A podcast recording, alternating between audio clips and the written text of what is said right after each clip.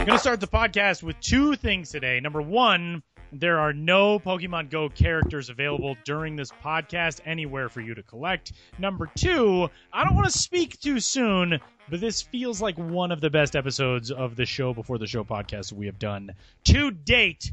So set your sights high, kids. Welcome in. It is uh, the latest edition of the Minor League Baseball podcast, the show before the show. I'm Tyler Maun, and Sam Dykstra is back for another week. Hi, Sam. Hi, Tyler. Uh, you set the uh, bar incredibly high. Very high. We have very so high. much podcasting still to do that uh, I don't know if I can meet that bar, but You I'm know. gonna, I'm going to try my best. You know, It's uh, it's all we can do. It's all we can do. Got to take it one segment at a time. just just blow it You know. out from the beginning. Exactly. Oh no, this is going to be the best one you've heard in forever. Exactly. So. Um, and people by the end will be extraordinarily disappointed. No, we got a great one coming up on the show today, episode number 67 of the show before the show podcast, which you can find, by the way, at milb.com slash podcast. You can also find us on iTunes, wherever else you get your podcasts. And uh, while you're there, give us a rating and a review and a subscription if you would be so kind. If if it's all nice things and five stars, uh, and we would, uh, you'll have our never-ending gratitude. We'll invite you to our birthday parties or something. Um, Futures game in the books. Did you get to watch? I did not. I was very busy with with family things. Yeah, you had a wedding and all that yeah, kind of crazy. but I mean, I saw it on DVR, so I. I did not watch it live with everybody else, but I, I saw most of the action. Anyways, I saw you know Eloy Jimenez. I think uh, Josh Jackson was there, was covering it. For he us. was our own He Josh Jackson. He was trying to beat the drum for Eloy Jimenez being the uh, MVP. I think he had a very strong case there. You know, Moncada certainly you know stole the spotlight with a homer and a steal, and was doing all sorts of Yoan Moncada things. It was nice to see that on the big stage. Um, but yeah, no, it, it looked like it was a it was a plenty fun, fun game. Um, you know, compared to the Major League All Star game, which was a little bit more of a dud. At least there were plenty of fireworks um, in that futures game, particularly at the end for the World. Josh Jackson, by the way, also gave a fairly in-depth breakdown on um, Tyler O'Neill's deltoids in a text message conversation that we had because Josh and I have discussed the size of Tyler O'Neill's terrifying python arms on multiple occasions, and uh, yeah, Terrifying Canadian python. terrifying Canadian python arms. It's the most dangerous export in Canadian history. Tyler O'Neill um, of the Seattle Mariners organization, and uh, yeah, it was a lot of fun. Futures game is always one of the coolest events on the calendar, and uh, we with that have passed the midway point in the major league season and now save for the short season leagues everybody is over halfway done with the 2016 season and that leads us into strike one in this week's edition of three strikes which is the subject of this week's tool shed from one sam dykstra on milb.com mid-season milbies the best in minor league baseball yearly coming up at the end of the year. But for some mid-season love sam put together uh, some options some takes on who's really been standing out at the the player the individual level the team level the farm system level. Take us through it sam Yeah, so like you mentioned, you know, we do our end of the season awards. Um, you know, this is a little bit of giving a little bit of a preview um, as to how things would shake out if the season ended today. Uh, so I won't touch on too much. Uh, we can have a little bit of a debate on some of these in a little bit. I think some of them are pretty cut and dry. Uh, we've talked, you know, so much on this podcast. We've written so much about him, Alex Bregman. I mean that that uh, paragraph pretty much wrote itself. I had him as the top offensive player. This is a guy who, you know, is the only minor leaguer to rank in the top 10 in both OBP and slugging. Uh, he's the only minor leaguer with an OPS above 1,000 with a 1.019 through 70 games in the Texas and Pacific Coast leagues. Uh, his WRC plus is 183. Uh, when I wrote this, I couldn't find anybody else uh, who had one higher than 174 uh, at any, you know, at, at any level uh, of the minors. I think that's changed since Christin Stewart is now at 182, so he's right below, but still Bregman has that uh, that top spot there. So he's an easy pick for top offensive player. Long story short, uh, Brock Stewart I had for starting pitcher, a guy who's pitched at three different levels in the Dodger system. Uh, he's leading all minor league full season pitchers with a 0.84 WHIP. Uh, he's got a 1.66 ERA, 10.3 strikeouts per nine, one and a half walks per nine, and a 2.09 FIP. Um, all of those, which you know, when you put them together, is a very, very strong resume. Uh, I don't think this is like last year when Blake Snell pretty much ran away with the starting pitcher of the Year award at the halfway mark and at the end of the season. Um, so I think Stewart just has the strongest resume right now. Uh, again, this is we'll talk about this more at the end of the season. Milby's just for the point of this is how they've performed this season. It's not top prospect. It's not you know most promising future Right. that kind of thing. It's who has performed best in this role. So top offensive player Alex Bregman. I don't think anybody disagrees with that. He's been the best offensive performer in the minors so far. Uh, it's top starting pitcher, a little bit more a debate there, but I have Brock Stewart. Top reliever, Joe Jimenez. I'll save him because we're going to talk about him a little bit in a segment later. This one, I think there's a little bit more of a debate, and uh, I would be interested to get your take on it, uh, Tyler. I have Eloy Jimenez, the guy who was a little bit of the star in the Futures game this Sunday. Uh, he was the guy who both hit a home run, made a nice catch in right field, going up and over the wall uh, to pull a ball back for the World Team. Uh, yeah, he was one of the Cubs' big international signings back in 2013. Signed for 2.8 million dollars, but was still ranked number 10 in a you know fairly crowded Cubs system coming into the season, but not really on the top 100 radar. Uh, I think that's certainly the case now. You know, you could make a case that he is a top 50 prospect even. I know Baseball Prospectus and Baseball America both did that, putting him in the top 50. Uh, so he went from outside the top 100 into the top 50 on both of those lists. MLB Pipeline will be coming out with its own later this month, I believe. Uh, but uh, for a guy who's 19 years old, he's hitting 332 right now with 40, 40 extra base hits and an 899 OPS in 80 games at the Class A level for South Bend. Uh, this is a guy who just looks like a he was made to hit, and the fact that he's doing that as a as a teenager, you know, what would be his first full it is his first full season, but had he gone into the draft last year, if he was American, uh, this would be his first full season. Really, you know, doing well in a full season league. We'll see how long it stretches out, but it sounds like everybody was impressed with the way he performed at the Futures game. So he's my pick for top breakout prospect. Is there somebody else you have in mind, Tyler, or somebody else who could have gone there? You think? You know, I think he definitely has, you know, maybe a I don't want to say uh, head and shoulders lead over over everybody else in this conversation, but there are a lot of guys who are kind of grouped on that one A tier behind him.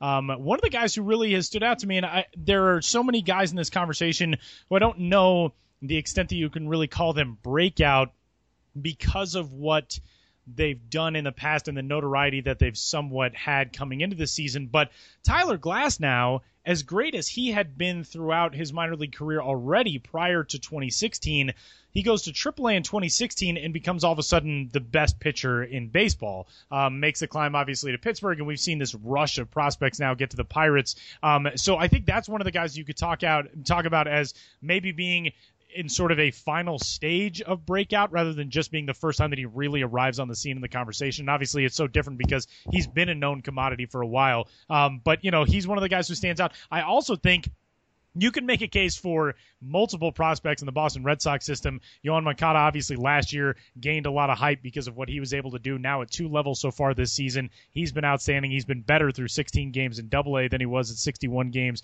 uh, at Class A Advanced. Uh, so obviously he's one that you could talk about. Andrew Benintendi was really really good at the beginning of the season. Has cooled a bit since going to Double A. Uh, and Rafael Devers has continued to play well with Class A Advanced Salem. There was so much talent on that roster to start the year. You could have picked any of those guys. It feels like too.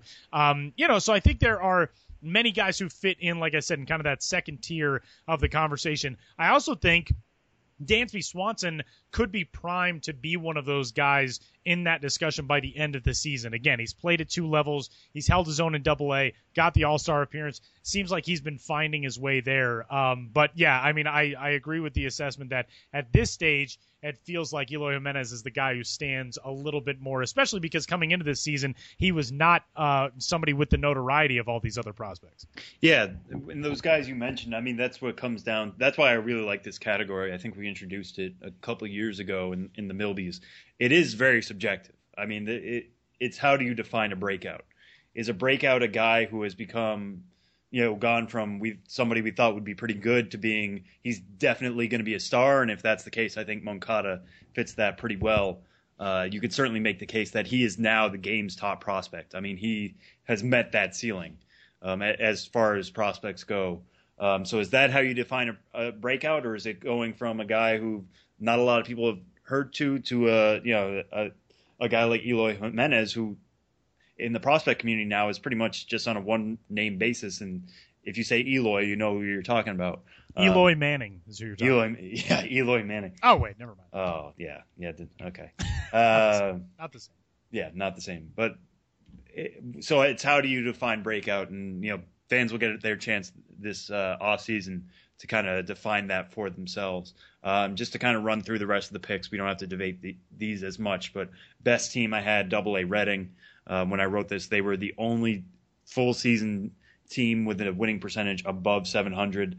Uh, we know what they've done in this first half. You know, specifically Rhys Hoskins and uh, Dylan Cozens, two of the biggest boppers in the minors this season. A lot of that has to do with playing in Reading itself, but you know we can't discount what they've been able to do in terms of power as the top two leaders in minor league home runs, and then they've gotten help from top 100 prospects like J.P. Crawford, Jorge Alfaro, and Roman Quinn. So that's my pick for best team. Uh, best farm system, I had the Cleveland Indians. Uh, fifth best winning percentage among, when you take up all uh, affiliates, but then you just look at each of their prospects, and I think they've all grown this season. Uh, Yeah, you at make least a they're good point in there too. Francisco Mejia, who is on like an eight billion game hitting streak, he could also factor into that breakout prospect conversation. He too. was actually the the guy who was on my short list as well. He was number two. Um, to give you to kind of peel back the curtain, but yeah, between Mejia, Bradley Zimmer, Clint Frazier, Bobby Bradley, Justus Sheffield, Mike Clevinger, Triston McKenzie, uh, these are all guys who look better now, I think, than they did at the beginning of the season. The only one I would say maybe that's not the case for is Bradley Zimmer, who seems to be striking out a lot more this year, but it still has that nice combo of power and speed at double A. And Brady Aiken is healthy and pitching. So that's really that's the one bar he had to meet and he's doing that. So there's lots to be excited about in that Indian system. I think they really improve themselves when whenever we do farm system rankings again in the future. Um, they will be slightly higher than they were last year. And game of the year, uh, I have that wonderful Brooklyn Staten Island opening night uh, marathon. Game went 20 innings. Uh, I think it featured 41 strikeouts between the two sides, uh, 553 pitches, 16 different pitchers. Just a crazy game in the New York Penn League opener. Uh, that was my favorite game of the first half. And best performance was when Rob Wooten uh, was given a spot start for the AAA Gwinnett Braves on June 30th and ended up throwing six no hit innings as part of a no hitter uh, that the G Braves did that night. Uh, going from a guy who I think only had one career start before that, being thrust onto the mound for six innings and uh, coming through in a big way. That was that was a really cool thing. I think that was best individual performance, just being given the circumstance and all that. Uh, Austin Hedges had eight RBIs, I, I, know earlier this month, and Preston Tucker had an amazing game where he hit three home runs and had eight, eight RBIs. Those were interesting performances as well, individual performances. But that Wooten one, I remember reading about that and just being like, wow, that imagine just being pressed into a different job than you're used to and being nearly perfect. Um, that was really cool to see. So those are my midseason Milby. I don't want to call them winners. I'll just call them picks. Um, but yeah, that was the latest tool shed for this week. It's up now on the site. Go check it out there. Yeah, uh, Rob Wooten one start in his previous 279 career appearances, and then in a second start, eh, just turns in a no hit day. Starts a no hitter. Um, strike two this week. We sort of touched on this a second ago, but we're talking about first half breakout guys. Second half, who is primed in your eyes, Sam, to be somebody that we look at and say, yeah, he got it figured out? Yeah, so um, I'm going to find breakout a little differently than I did in that first segment there, where what I mean is my breakout here is a guy who was struggling in the first half, uh, not putting up the numbers maybe we expect, and seems primed to be, you know, to just turn it on here in the second half. My pick for that is Lewis Brinson in the Ranger system. This was a guy who had his breakout year last year. You know, played three levels, uh, was at high A desert or high, Class A advanced high desert. Double A Frisco and Triple A Round Rock, hit 332, 20 homers, 18 steals, did everything you would want to see out of a toolsy outfielder like him. Uh, this year, they sent him back to Frisco just because he, he only played 28 games there last year. Uh, let him get a little bit more Double A experience under his belt this year. Not quite working out the way you would expect given his package of tools right now. As we're talking, he's he's hitting 243, 298, 477 uh, with Frisco with 10 homers and 10 steals. So the, the power's not quite there. The hitting ability is not quite there when it was last year. Um, part of that, I think, is partly explained by you know this is a guy who missed significant time in the first half. Uh, he missed, I think, uh, just around a month with a left shoulder injury. Uh, so he might have been dealing a little bit with that beforehand. Since coming back, he has certainly turned it on. Uh, in July, just six games, you know, so it's a very small sample, but he is 11 for 26 with three home runs in six games, uh, and also two steals. So that you know, over that six game span, I'm not projecting that out for the entire second half, but this is a guy who has a 1.406 OPS now that he is back and fully healthy. Uh, and when you dig down a little deeper into his numbers, he's got a 256 BABIP. And for a guy with his speed, I mean, you look back at his previous BABIPs last year uh, in 28 games at the double A level, his BABIP was 333. And for those who don't know what BABIP is, it's uh, batting average of balls in play. So B A B I P. And that uh, there's a lot of ways to look at BABIP. The way one way to look at it is luck. Uh, normally, average BABIP is around 300. So if it's significantly lower than that, it could be because the defense is making a lot of good plays, stealing hits from a from a batter, and that could explain a low average like Brinson's 243. It's particularly high. It could be that he's been gotten a little lucky.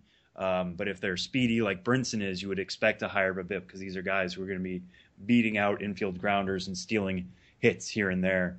Um, so for his to be that low, I expect that to normalize in the second half. Um, you know, certainly go up, and uh, he seems like a candidate prime to just once now that he has his health, uh, that power to certainly turn on the second half. He always has that speed, and I think the hitting ability will come back as well. I uh, I was gonna say the same. I was going to say Lewis Brinson also because the the talent there, the tools there, um, you don't feel like you're going to keep him down for long. So I'm going to switch gears instead. I'm going to go with Bradley Zimmer with the uh, the Double A Akron Rubber Ducks in the Cleveland Indians organization. Obviously, last year really good breakout season with Class A advanced Lynchburg. After 78 games there, he moved up to Akron. Struggled a bit, batted 219, OPS 687. This year the average has not been great, but he's done things really well around it. Uh, at the end of June, he was just a 234 hitter. Since then, he's bumped that average to 244 because over his first nine games in July, and we're recording this on Wednesday, he's batting 324, 410, 588. Um, and, you know, Bradley Zimmer, it takes a long time to get adjusted to double A sometimes. And being, you know, in that league, in that ballpark, uh, obviously early on in the season, even though he did hit his best in May, that came off of the struggles of a, kind of a rough April, in which you know sometimes in the Eastern League the weather's a factor, travel can be a factor as it is in so many of these circuits. Um, but Bradley Zimmer seems similarly to Brinson, a guy who is way too toolsy to keep down for long. So uh, I'm expecting something out of him in the second half to make us go, oh yeah, I remember what I remember it was like fawning all over Bradley Zimmer this time last year. Yeah, I feel really bad. Normally we coordinate these on like who's going to. No, no, what. I like that because when you said it, I thought good. Then I, I made a solid pick as well. Yeah, we're, see, there you go. That mean that just means we're mind melding. Podcast right? synergistic. Yeah, there we go. That's, that's, all that means. By the way, somebody who could also be argued to be a breakout prospect in the first half of this season and maybe on in the second half is going to join the show here coming up in just a little bit. That's Ryon Healy of the Oakland Athletics organization. Ryon was at the uh, the Futures game this past weekend. We'll talk to him about that. But in case you're wondering, why not some Ryon Healy love? Because he's been outstanding. Don't worry, he gets a lot uh, coming up here very shortly. And strike three this week, finally, Sam, we close with this one. All Star game last night. Again, we're recording on Wednesday. The American League will have home field advantage for the 2016 World Series.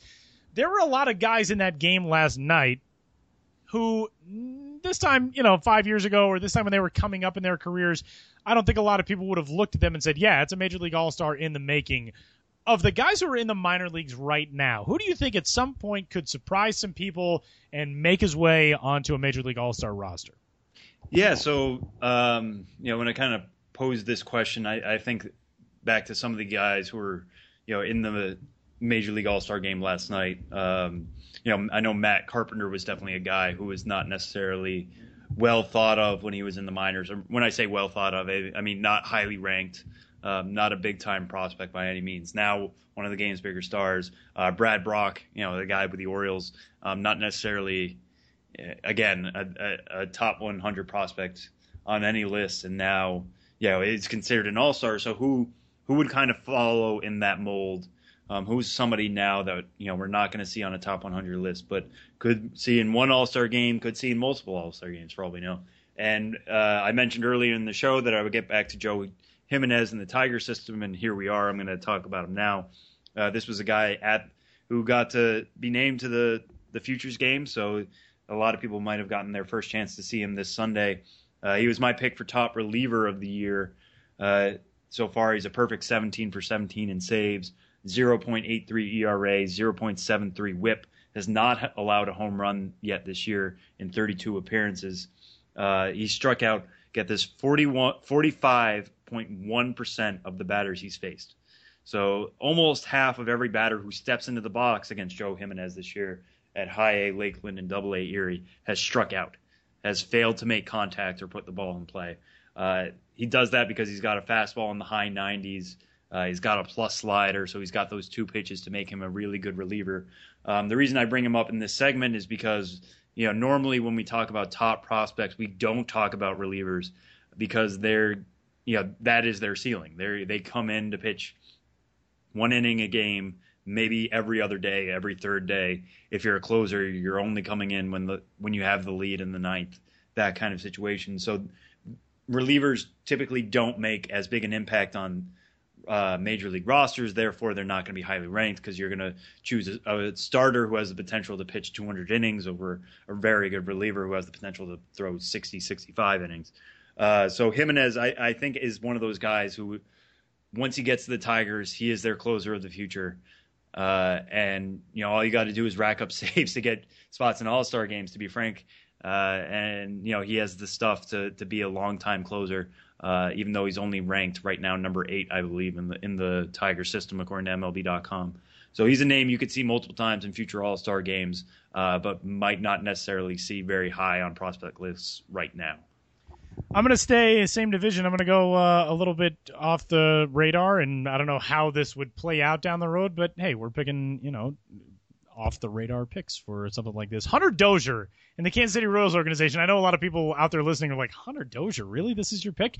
Uh, Hunter Dozier this season has done nothing but just smash and punish baseballs everywhere he's gone. Um, struggled, obviously, pretty badly in 2014 and 2015 uh, while at Double A Northwest Arkansas. But the thing I like about it, came back, went to Double A Northwest Arkansas to start the season, and slashed 305, 400, 642. Got a bump to AAA Omaha in the Royal system. With the Omaha Storm Chasers over 57 games, he's OPSing 942 so he's held his own. Um, obviously, there are a lot of roadblocks for this circumstance. They've got a pretty good third baseman, despite the fact that he's injured right now in Kansas City. Um, but, you know, the Royals have factored very heavily into the All Star game over the last few years. I'm going to give the Royals some love. Hunter Dozier, he's the 14th ranked Royals prospect. When he was drafted, most everybody wondered, what are the Royals doing taking this kid eighth overall? Um, I've liked Hunter Dozier throughout his career. It's really good to see a guy like that make the adjustment, find his way back to some success at a difficult level like being in the Texas League why not? Why not Hunter Dozier? No, I, I actually really like now that I, I've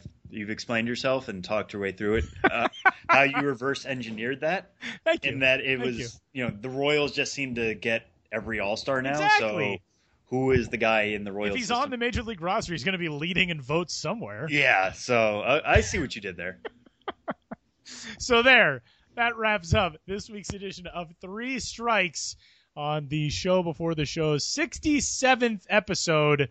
Um, which last week, by the way, I said episode 67 in the last segment. I had to go back and cut it out because I didn't realize that it was actually episode 66. But this week really is episode number 67. Coming up on this week's edition of the show, the Oakland Athletics have a whole lot of guys really talented at corner infield spots, and one of them shined pretty brightly in the Futures game over the weekend. That is uh, one of Twitter's latest additions, Ryon Healy, third baseman slash first baseman, who's up with the AAA Nashville Sounds right now. Ryon Healy joins the show to talk about the Futures game, San Diego, the experience of being there, and what it's been like climbing up to the AAA level this season.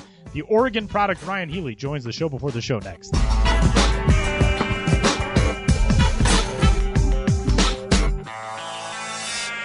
Watch the Stars of Tomorrow today on MILB TV. Before they made it to the show, stars like Mike Trout, Bryce Harper, and Kris Bryant were on MILB TV. Subscribe today to get more than 5,000 minor league games streamed live and on demand, including games from affiliates of all 30 major league clubs. Select All Star and postseason games are also included. On the go? Watch on your iPhone, iPad, or iPod Touch with the free MILB First Pitch app. Visit MILB.tv for details.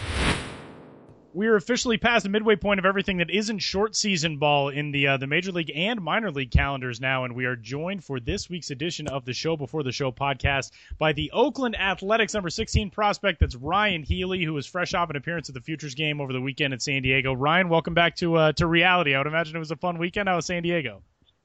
Oh, it was a blast. Being quite close to home, having friends and family out, couldn't have been better.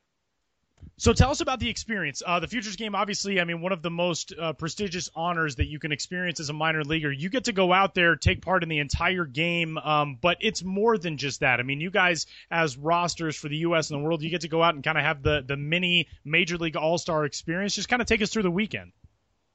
I'll be honest. The the San Diego citizens and the people that are running the Padres Park, they did an amazing job of making you feel like not only you were comfortable there, but you felt like a big leaguer. So I've had numerous friends that have done this in the past, and they gave me nothing but words of encouragement and kind things to say about it. And I think experiencing it firsthand made it that much sweeter. Um, being that close to home was awesome. I probably had upwards of 50 to 60 friends and family there to to watch it all go down. But the facilities there are bar none. So I mean that made it that much sweeter, and the weather couldn't have been any better. And just kind of take us back to when you found out. I mean, we talk to a lot of guys and we hear about how they hear about promotions or you know getting that call to the big leagues, that kind of thing. How do you find out about getting to the futures game, and specifically for you, how do you put all that together when you have that many friends and family expected to come?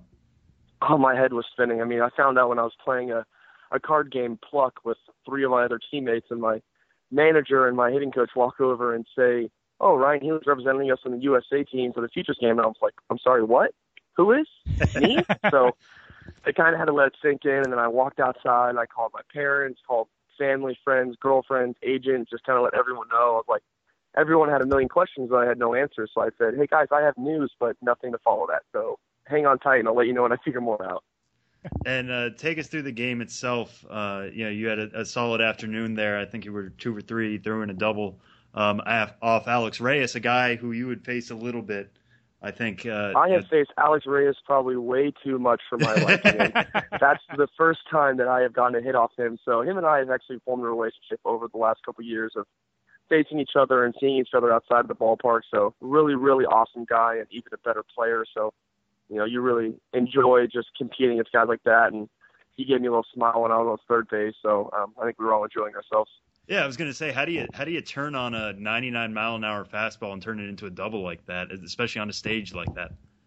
You know, I wish I could give you an explanation, but it kind of just happens. It's one of those things where just your reactions take over, and once you're rounding first base, I'm going, "How the heck did I just hit that pitch?"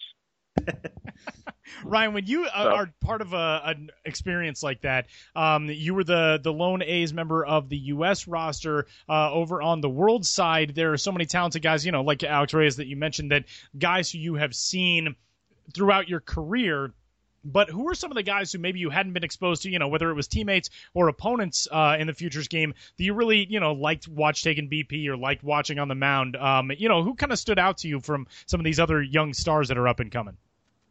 You know, I saw Alex Bregman play a little bit in the beginning, and he's just the easy one to say stood out because of how well he did and how good of a player he is. But the one guy that I really enjoyed talking to was Dansby Swanson. For being the number one overall pick, he was a very humble human being, um, very willing to learn and discuss the game of baseball. It wasn't about himself at all, and him and I had great conversations through the course of the game. So I really enjoyed getting to know him, along with I already knew Hunter Dozier and Hunter Renfroe. So we all had really good times hanging out. And then Ryan Stanek another guy that I played with throughout college. So a lot of familiar faces in uh, in the clubhouse and on the field in the dugout. So I think we all enjoyed ourselves in everyone's company. When you are taken away from uh, you know the routine of a minor league season to go take part in something like that, uh, we hear you know especially this week there's been so much discussion about for the major league all stars it's really not a break. Um, I mean the the major league guys go and they take part in all these events and they go play in the game and then you know there's a day off on the back end, but most of the time those guys are traveling. Um, but in the minor league season, it's got to be a really cool break in the the monotony of the schedule. What has it been like? Like? I mean, your last minor league game now uh, was for AAA Nashville back on the eighth, getting you know taken away, kind of this dream experience. Then all of a sudden you get thrown back into the PCL grind. What's that been like? You know, it was kind of a stressful process because you go out of your comfort zone. You don't know what to expect.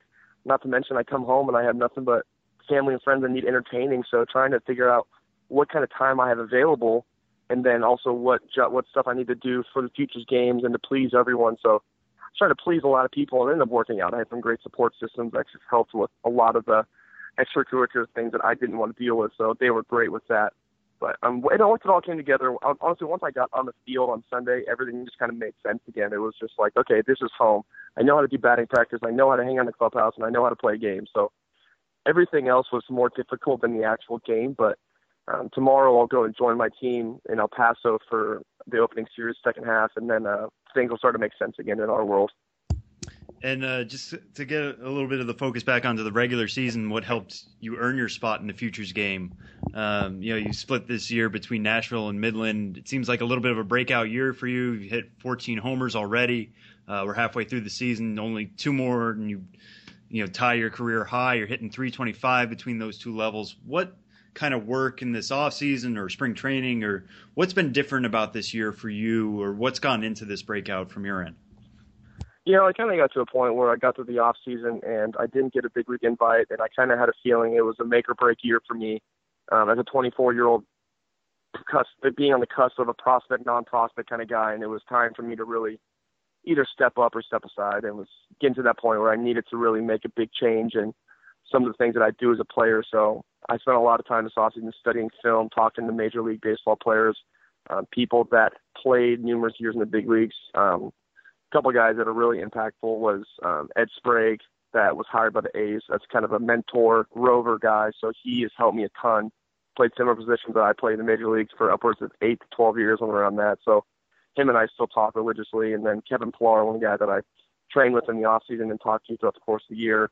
Um, their two hitting instructor there, um, Tewksbury, I think it is, helps a lot of the guys along with Donaldson and um, Encarnacion and Bautista, and even Kevin was going through. So him and I were going through similar adjustments together.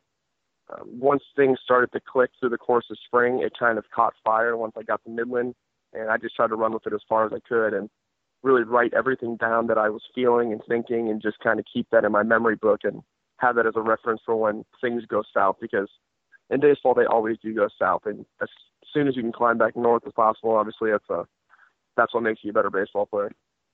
So, so at what point this season did it feel like things had kind of clicked, or you know, was there one particular note you had taken, you know, taken that advice from those guys? Um, was there one specific spot or anything like that where it felt like this was a, a big year um, and things were finally clicking for you?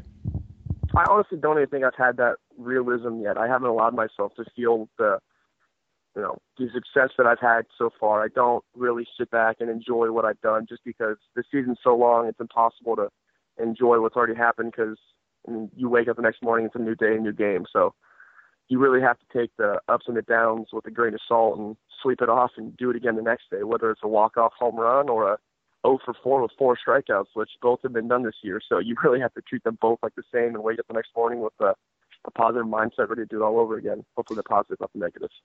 Ryon, in the system right now with you, there are a lot of good guys who are uh, at corner infield spots, and you've seen time obviously at first and third, and is a DH in AAA so far. Um, but you know, there's Matt Olson who can play a little bit in the outfield, also plays first base. Matt Chapman plays third base. Renato Nunez plays third base. There's so many guys who are at the similar spots in their careers and also similar positions, and a lot of people obviously would view that as a challenge. Is how is the pathway clear for all of you guys to make that ascension to Oakland? But I would imagine there's a ton of benefit in that too, in that you guys can sort of commiserate, bounce things off each other, learn from each other. How does that dynamic work with so much of that talent right now at AA and AAA in the A system?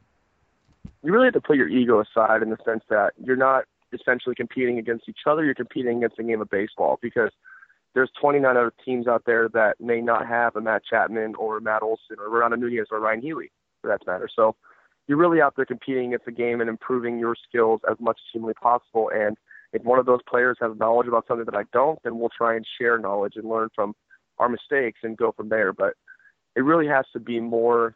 It sounds really selfish, and that's not how I'm trying to say it, but individualized in the sense of your development, and allow the team, the teamwork, and the winning to kind of come along with that. Because I've heard numerous times that you know you're there to perfect your skills, and that's what the minor leagues for. You talk to managers, and you you only failures you have is the ones that you don't learn from. So I think we've all done a good job of helping one another, and I really think that all of them are going to be big leaguers, whether it's with the Oakland A's or not. You never know. That's just the reality of baseball nowadays. But um, you really have to put your your selfishness aside and be willing to help people around you. And I think that comes back around and helps you also. And uh, Ryon, we'll we'll leave you on this one. Um, you know, you talked about how you know necessarily it might not be with the A's that you, you'd be making you know major league debut, or you've got all these guys who could potentially move and all that kind of stuff. But in this a system, you know, it's the only system you've known so far. It's it's certainly one that comes with a reputation um, of Moneyball and all that, with Billy Beane at the top. I mean, they made a movie out of it and all that. Uh, but what is it like to be a prospect in the a system? What can you kind of tell us about what their kind of machinations are? What it, what it's like, you know, as a guy who's come up from you know a draft pick all the way up to AAA now, what it's like to be a prospect there. It's a lot of fun to be a homegrown guy. I think anywhere you are, um, you've known the system and everyone that's in it, from trainers to coaches to managers to everyone, uh, strength coaches through and through from the beginning to now, and it's a lot of fun to build relationships with all these people that um, you get to see on a daily basis. It makes going to the office that much more enjoyable every day. And I mean, the more people you have, it's just more fun to have. The amount of homegrown guys that we have in our national team right now is pretty incredible because of how close we've been over the last three years, and the success that we've had has made baseball that much more enjoyable. So, you know, learning's always more fun when you're winning. So, I think that we've done a great job at that, and the Oakland A's have really instilled that in their farm system and continue to grow. Ryon Healy, the Oregon Ducks product, is a, a, kind of a new addition to Twitter over the last few days at RC Healy 25, but he's already verified, which is awesome. We just give him a follow from the MILB account, so you can find Ryon there. And by the way, uh, there was a really cool tweet during the Futures game that went out. MLB tweeted out a screenshot from the broadcast. Um, you guys were using some really cool bats from Blast Motion that provided a whole lot of crazy data on you know swing speeds and obviously the exit velocity and all that kind of stuff that we've grown accustomed to with uh, with Statcast. But um, Ryon Ryon's swing speed during the Futures game was 74.9 miles per hour. The major league average is 69.6, so that's pretty cool. Uh, so go follow Ryon on Twitter. Ryon, we can't thank you enough for making a few minutes for us, and uh, congratulations on on all the success this season, the Futures game appearance, and we'll be watching in Nashville the rest of the way. Best of luck. Awesome. Thank you guys so much for your time. Have a great day.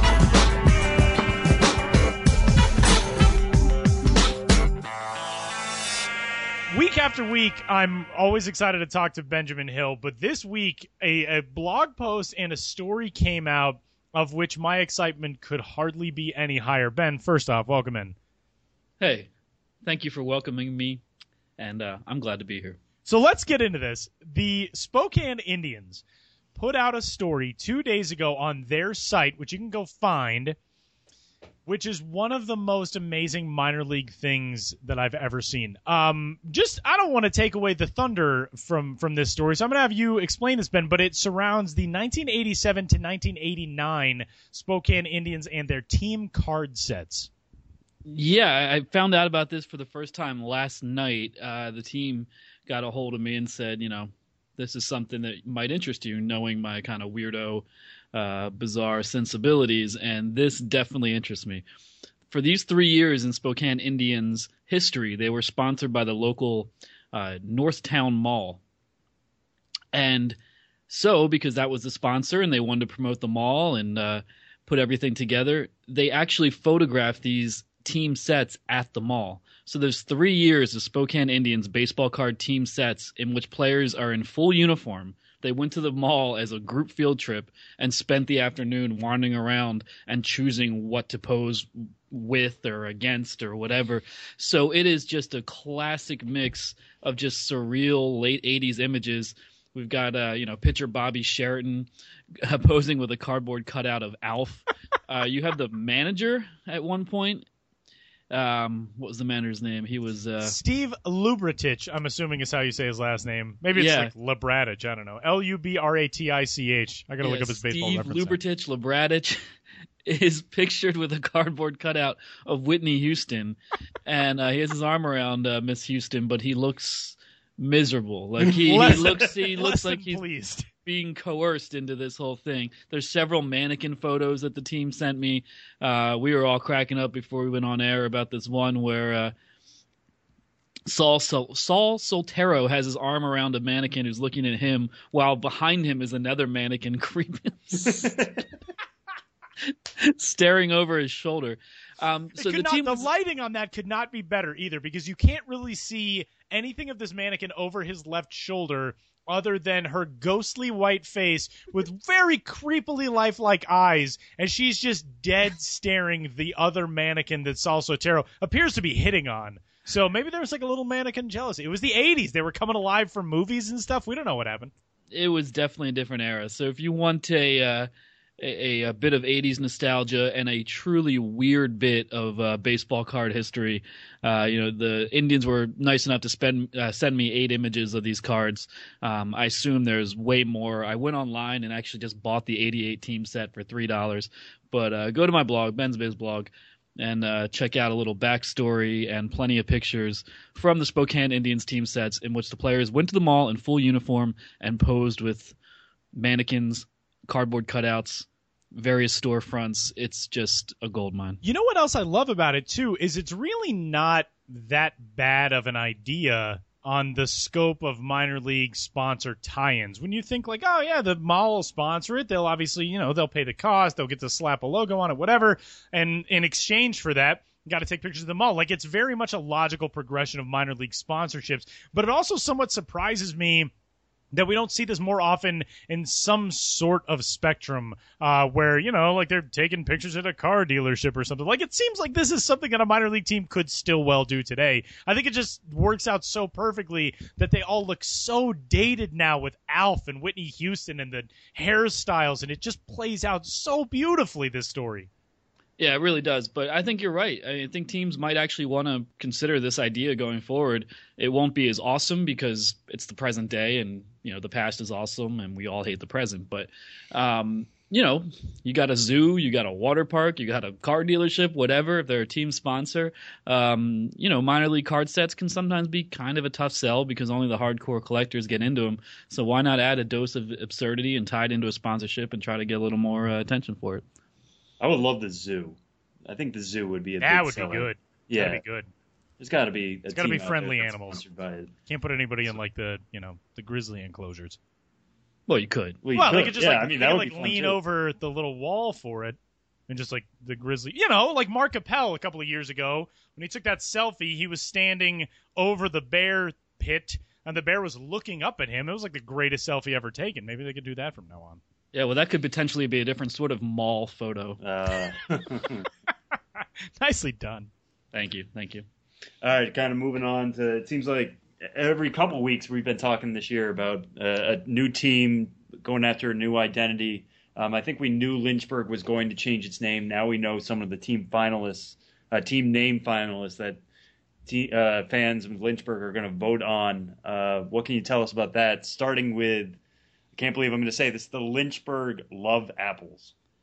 Yeah, the Lynchburg uh, Hillcats, the latest team to uh, throw their hat into the renaming ring. I think they're joining what Staten Island, uh, New Orleans, Binghamton. Uh, now we got Lynchburg on the scene with a renaming contest.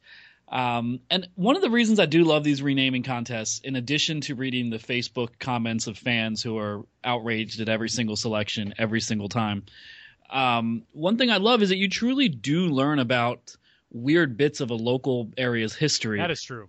and uh, you really do. And and I I being serious here, I believe I can talk so much more knowledgeably about America as a whole because of the things I've learned through this job, and that really does extend to even these absurd name the team contests. So it's a you know an apocryphal tale, but Thomas Jefferson apparently visited Lynchburg. Uh, he was a big fan of that area, Lynchburg, Virginia. And uh, you know there was debate at that time whether tomatoes were poisonous, and uh, he you know bit into them to prove that they weren't, and uh, he dubbed them love apples. And so now we've got the Lynchburg Love Apples as a potential team name. So that's the one that really stands out. I wrote about this in a blog post yesterday, just riffing on all the different things. I mean, you see, uh, you see Love Apple up there, and that's the one that's going to really, you know, be the love apple of your eye. And that wasn't even good. Um, but some other interesting ones up there. The Lynchburg Dere- Derechos, Derechos. Yeah, I Uh, don't know how to say that word. Well, it's a you know, it's a Spanish word meaning you know derecha would be right, and I think the origins of that Spanish word are originally right as in like the law or wise, but it's also used for you know your right or left. But a derecho Derecho. I, I, I don't know. I, I shouldn't even try to adopt a Spanish accent, but um, that's a, a, a type of storm that's prevalent in the in the region. Um, a straight line windstorm that looked pretty ominous. So they could be named after a uh, a, a locally specific kind of storm. We got the Lynchburg Doves. Um, it's a reference to their faith-based history. I mean, Lynchburg is the home of uh, Liberty University and the Falwells and uh, the Teletubby bands and all those things. So the Doves, and it's also a tribute to hunting culture, Lynchburg Doves. Hillcats is still in the mix. Uh, we find it improbable that the team would do a contest like this and still go with Hillcats. We'll see about that. Um, and then almost as absurd as as Love Apples is Lamb Chops because Lamb Chops just a goofy name but the description for why is it's a celebration of Lynchburg's faith-based heritage, and you know Jesus is the Lamb of God. So it's kind of weird to have a pretty serious and heavy religious reference tied into the frivolous, irreverent nature of a name like the Lamb Chops. And if you're going to reference the faith-based history and have that name, I don't even want to start speculating what the logos could be. I, you know, and as children of a, a, certain era, I guess we kind of all sort of straddle this line. But when I hear the term lamb chop, I think of the sock puppet. That's what I was going to say. Which all was right, on TV. Yeah, and in my blog Speaking post, 80s, I uh, in my blog post I embedded uh, this is the song that doesn't end and suggested that if they do use that name, they could uh, they could go ahead and uh, play that song at the ballpark.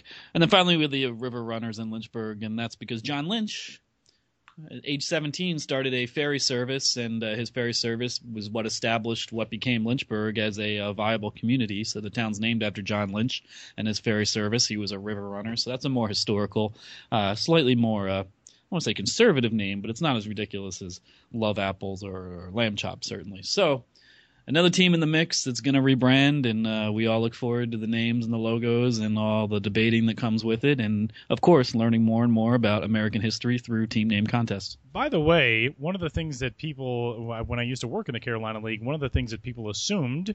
Which I learned, like Ben said, you learn a lot of stuff by getting to know these teams' histories and their areas' histories. Not the Lynchburg where Jack Daniels is made. A lot of people think that about Lynchburg, Virginia. That is not. That's Lynchburg, Tennessee, or you can't even drink Jack Daniels because it's a uh, it's a dry town. It's like a dry county, as I understand. Yeah, I visited there years ago and uh, visit uh, toured the Jack Daniels distillery and got some lemonade afterwards. It's okay, kind of a, a weird thing. Like, hey, tour this whiskey distillery and here's, here's a nice glass of no lemonade. Touching. Here's this yeah. product this product that we're very famous for. Now enjoy our lemonade. Right. I'm trying to think of an analogy for that and kind of coming up blank right now, or at least ones that I don't want to say on a family friendly podcast. All right, we are in the throes of the Pokemon Go phenomenon in society. Um, I, uh, I'll refrain from any commentary on it, but we've already seen teams posting. There are uh, there are Pokemon Go stops in ballparks from coast to coast. I even saw the Hartford Yard Goats, who are not playing in their own ballpark, they apparently there are Pokemon that you can collect uh, at Dunkin' Donuts Park, which isn't even open to the public. But um, what's been going on with this, and what has the reaction been for the minor league community? Because on the one hand, you want to embrace that fans coming to the facility, that sort of thing. On the other hand, it's kind of annoying to just have a lot of people show up at your doorstop and doorstep and be like, "Hey, we got to stop in here and collect these." creatures that don't exist while our phones are being mined for data by big tech companies. Yeah, you know, I, I am not in on this phenomenon, and it, it, it quite honestly, on a personal level, feels a little unsettling to me. I just yeah. learned about it for the first time this weekend or this past weekend on Friday night. Oh yeah, no, and up, and and now we're talking on Wednesday as if this is just such an entrenched phenomenon. It's, it's so strange how how fast these things move. And uh, you know, someone tweeted at me over the weekend like hey, what do you think the first team to do a Pokemon promotion is? And at the time, I was like, what? I don't even know how that would work. And of course, bam, they've blown up. And you know, Tyler, your question about how annoying it is, or people just wanting to come to the ballpark to, you know, to to find these characters and gyms and uh, all these other kind of terminology I'm, I'm not too familiar with. Minor league baseball is already there's already a culture of distraction here. You know, True. it can be annoying sometimes, but it's all things to all people. It's family friendly entertainment you know, it's the video boards and the food and the music and the sound effects. So to me, saying please come to the ballpark to find these Pokemon characters is just an extension of all that, even if it is a further distraction. But you know, the teams have also the Durham Bulls. I think were the first team to announce a Pokemon related promo, and uh, you know, one thing they did is they opened the field to the public for two hours yesterday, and in exchange for a donation that went to charity. So that's a pretty cool way to get people access to areas that they normally can't. Uh, you know, raise money for charity and, and, and work on it that way. You're also seeing teams now announce it as weekly promos for the rest of the year. I think I just got a press release from the Carolina Mudcats saying that that you know Wednesdays or Thursdays are now like you know Pokemon Go days, and you can do X, Y, and Z, and there'll be contests at the ballpark for the you know the fan who catches like the highest profile Pokemon or however it works. So it's not going to go away. Dozens and dozens of teams have already done something, and um, I'm sure dozens and dozens more will because what's it about? Getting people into the ballpark, and if that's going to get people into the ballpark, then you know why not? Is there going to be like a team that's going to come in with a last minute Pokemon jersey night, theme night, that type of thing, or is promo schedule too set for that kind of turnaround? Uh, it's not necessarily the promo schedule itself is too set, but in terms of the licensing and design, that would be a pretty quick turnaround for the 2016 season. Uh, you never know, though you never know in this uh, speedy world in which we live uh, how quickly this might come together, or at least you know a, a jersey referencing Pokemon without quite using the uh, you know terminology and uh, trademark logos and all that. You know, some some teams are pretty good at skirting the edge of copyright law, and more power to you. Ben, before we wrap things up for this week, you've got a story coming up at the end of the week on uh, an Appy League storyline that you discovered while you were down there last week. The Princeton Rays mascot Roscoe holds a wrestling belt in a local league. Explain this story. Well, this is just great. I, you know, I, I was in the Appy League uh, through July 4th, visiting every team, and I'm still, you know, a couple weeks later, feel like I barely scratched the surface in writing about all these visits, uh, writing a couple articles a week, and really got to get going on the blog post as well. Much more to come from the Appy League, that's what I'm saying. But one of the next things to come is my stop in Princeton where I met Roscoe the Rooster. And two things about Roscoe. One, he talks. And the only other mascot I've ever met in minor league baseball talks is um, Archie with the Reno Aces. So he's a chicken and he talks, or a rooster and he talks. And I interviewed him um, a couple times during the game. I interviewed him on video, and that'll be embedded in the story. And then I just started talking to him later, um, you know, just during the game, and got a bunch more quotes. I'm writing a story based on my experiences talking to Roscoe, and uh, you know, Roscoe's alter ego uh, Tommy Thomason, you know, a local guy who also is the team's clubhouse manager. And in talking to Roscoe, it was kind of became increasingly difficult to blur the lines between am I talking to this chicken right now or am I talking to Tommy Thomason, who, you know, is kind of sort of is Roscoe? Because a couple times you know, when I was talking to Roscoe, he mentioned his divorce, and I was just kind of oh, like, I mean, did you Roscoe? Things are getting talking, awkward. Yeah, did you Roscoe the talking chicken get divorced, or did the man inside? But there's not, marriages, there's not, but there's not a man inside any mascots. no, never. Mascots exist. So it, it, gets very tricky. I'm trying chicken to figure out the. It's a very difficult thing, but to talk to. Uh, Roscoe was a pleasure, and he's a really nice guy, really nice chicken. And he also is undefeated on the local wrestling circuit. Um, he started off wrestling against a, a mascot or a, a, wrestler called the Cuban Assassin, and he's since had 25 um, matches, and he's 25 and 0. He's wrestled at the ballparks a few times. He has a, a wrestling belt that he wears on occasion, and he literally gets in the ring and and wrestle I, so I love it. This is my wheelhouse. a talking mascot in a West Virginia Appalachian League team who also wrestles like pretty much on his own accord and volition outside of being the team mascot. It's just a wonderful thing and the reason I travel this country. Every like, week is a million dollar week. When you you know, like how how did they not just accidentally? You know, I, I think back to when I was like Stone Cold Stunner, you would grab the guy's head and just pull it down. How does his head just not call, fall off and traumatize all the children? Uh, well, because it's not a costume, Sam. Because Yeah, he's Sam, actually he's a, a real- six foot three, This is a real large I'm just saying we wouldn't want a rooster running around with his head off. You're saying like the mall Santas, they're just like the proxies of the real Santa, and they get sent out there. So if the actual Roscoe had to send somebody in a costume, theoretically, I see what you mean. I see what you mean. Because it, It doesn't gets- really happen because they're It all. gets it gets complicated, but no, we don't want to see a chicken running around with his head cut off. I, I, I got you on that one. Um, yeah, so read about it. It'll be up on the site on Friday, it's coming up. and uh, it includes a, uh two minute interview, and and he dances for the camera, and he also uh, shows his finishing move in the wrestling ring. So look look out for that. Every week is a good week with Benjamin Hill, but this week has been loaded with awesome stuff. Go read the Mall Baller story on bensbiz.mlblogs.com right now about the Spokane Indians and that bizarre run of baseball cards in the late 80s. See if you can track down uh, Steve Lubratich and see if he ever broke the neck of the person taking the picture of him with his arm around a cardboard cutout of Whitney Houston. Uh, you can also go check out the Lynchburg Hillcats Name the Team contest. That's up at their site right now, and you can check out Ben's content on the site and on the blog the rest of the week and on into next week when we talk to Ben again. It's going to be tough to top this one. This is a good week. Yeah, but this is this this time of year. There's so much going on right now. I mean, we have topics we weren't able to even hit on today that are that are relevant. It's it, it's just a deep, deep well, and uh, we're just gonna keep uh, raising those buckets right up to into the uh, air, airway. Oh man, that analogy It collapsed. It was so it close. It collapsed. So uh, Next week, more bucket raising. There you go. Dang Raising it. buckets. Come back next week. We're gonna raise those buckets. Thanks, Ben. Thank you.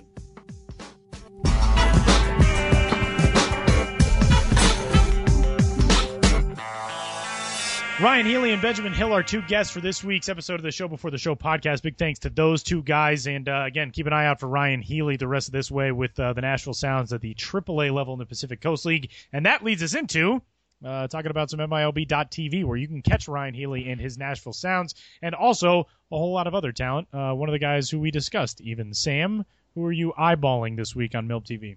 Yeah, so Ryon Healy in his interview, we talked about his uh, one of his at bats. His his double came against Alex Reyes, and he, he I love the way he interrupted me when I was asking the question. Not that he interrupted me in an impolite fashion or anything like that, but uh, when he was saying, "Oh yeah, no, I know Alex Reyes.